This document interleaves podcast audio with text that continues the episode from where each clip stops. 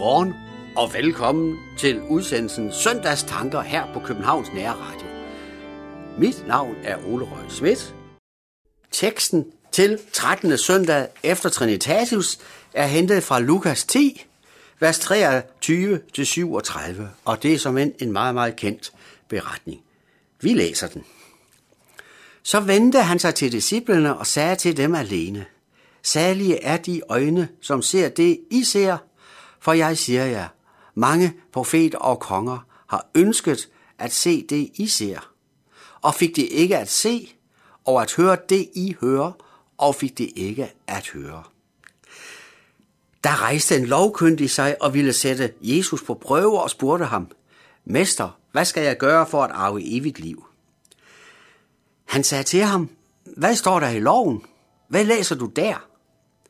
Manden svarede, du skal elske Herren din Gud af hele dit hjerte, og af hele din sjæl, og af hele din styrke, og af hele dit sind, og din næste som dig selv. Jesus sagde, du har svaret rigtigt. Gør det, så skal du leve. Men han ville retfærdiggøre sig selv og spurgte Jesus, hvem er så min næste? Jesus svarede og sagde, en mand var på vej fra Jerusalem ned til Jericho og faldt i hænderne på røvere. De trak tøjet af ham og slog ham. Så gik de og lod ham ligge halvdød. Tilfældigvis kom en præst den samme vej. Han så manden, men gik forbi. Det samme gjorde en, en levit, der kom til stedet. Også han så ham og gik forbi. Men en samaritaner, som var på rejse, kom hen til ham, og han fik medynk med ham, da han så ham. Han gik hen og hældte olie og vin i hans sår og forbandt dem, løftede ham op på sit ridedyr og bragte ham til et herberg og sørgede for ham. Næste dag tog han to dinarer frem, gav verden dem og sagde, Sørg for ham, og hvad mere du lægger ud, vil jeg betale dig, når jeg kommer tilbage.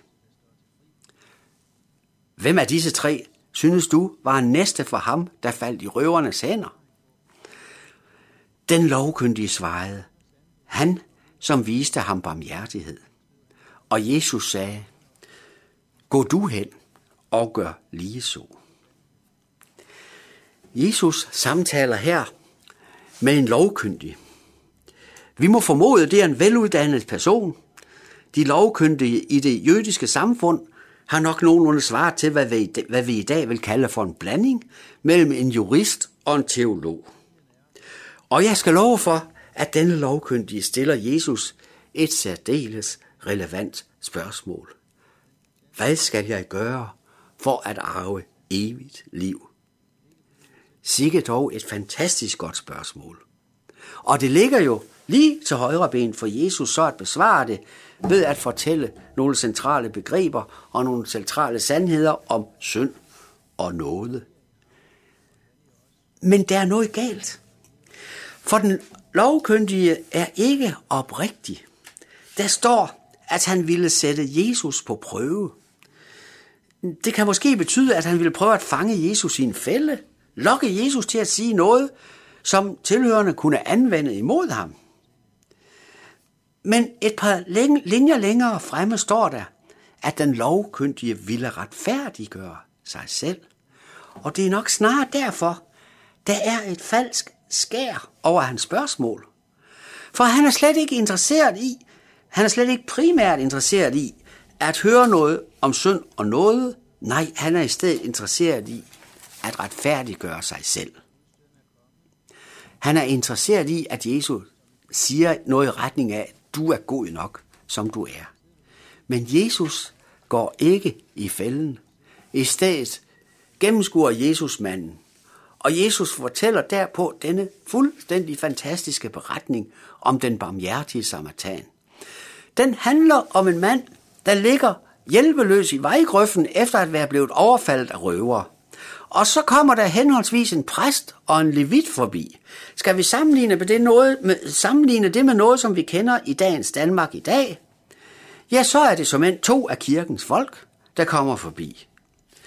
Og der sker så det helt uhyrlige og også skandaløse. begge to lader blot den hjælpeløse mand ligge og går forbi ham. Måske har de travlt, fordi de skal skynde sig hjem for at forberede et udvalgsmøde i kirkens menighedsråd eller styringsgruppe. Og så har de ikke tid til at kære sig om en hjælpeløs person, der ligger i vejkanten. Det kan også tænkes, at de ganske enkelt heller vil slippe udenom. Og måske tænker de, der kommer sikkert, nogen, sikkert nok nogle andre og tager sig af denne mand. Der står faktisk ikke noget om, hvad disse to kirkens folk tænker. Hvilke undskyldninger de har. Og det er da også fuldstændig ligegyldigt. For det korte er det lange, og det som sagen handler om er dette. Den hjælpeløse får bare lov til at blive liggende. Han får ingen hjælp.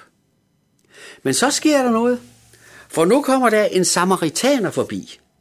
Samaritanerne var en befolkningsgruppe, som jøderne generelt så ned på og ringeagtede. Og den fine, lovkyndige mand, som Jesus fortæller beretningen til, har sikkert ikke haft meget til overs for samaritanerne.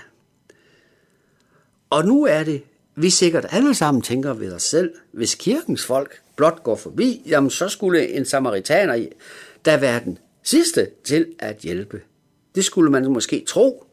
Ja, men hvordan går det? Det går lige modsat, for det er netop samaritaneren, der hjælper. Og han hjælper ikke blot sådan i et rimeligt omfang.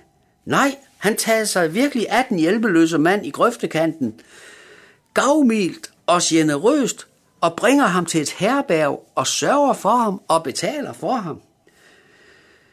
På dette tidspunkt må vi formode, at den fine og lærte lovkyndige mand er temmelig forbavset over den drejning, som beretningen har taget. Og så spørger Jesus ham, hvem synes du er næste for ham, der faldt i røvernes hænder? Og der er en meget stærk pointe her. Jo, for den lovkyndige, der jo som sagt ville retfærdiggøre sig selv, han havde jo netop spurgt Jesus, hvem er min næste? Hvem er min næste? Men sagen handler slet ikke om, hvem det er min næste. For det er alle mennesker, vi møder på vores vej, og som trænger til vores hjælp. De er alle sammen vores næste. Nej, spørgsmålet er i stedet dette. Er jeg en næste over for de mennesker, der er i nød? Eller går jeg bare forbi, ligesom så mange andre fine mennesker gør det?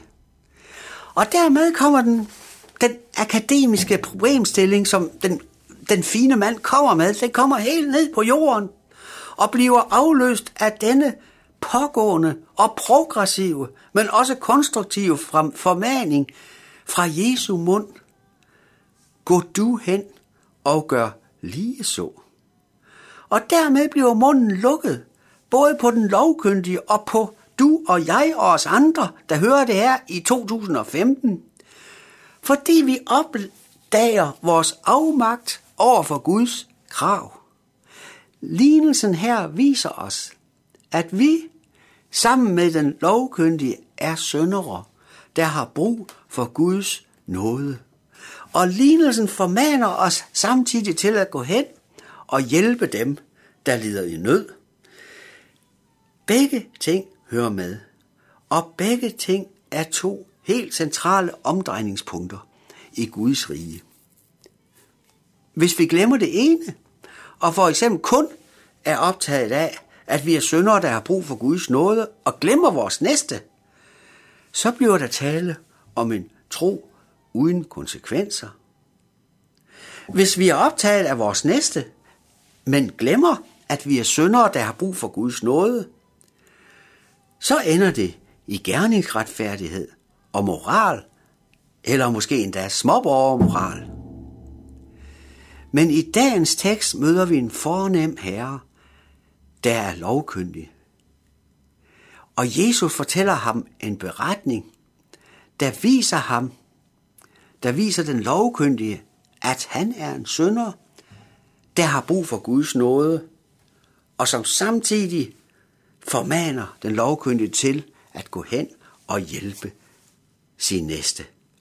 Og præcis det samme lyder til os på denne skønne sensommersøndag her i slutningen af august. Amen.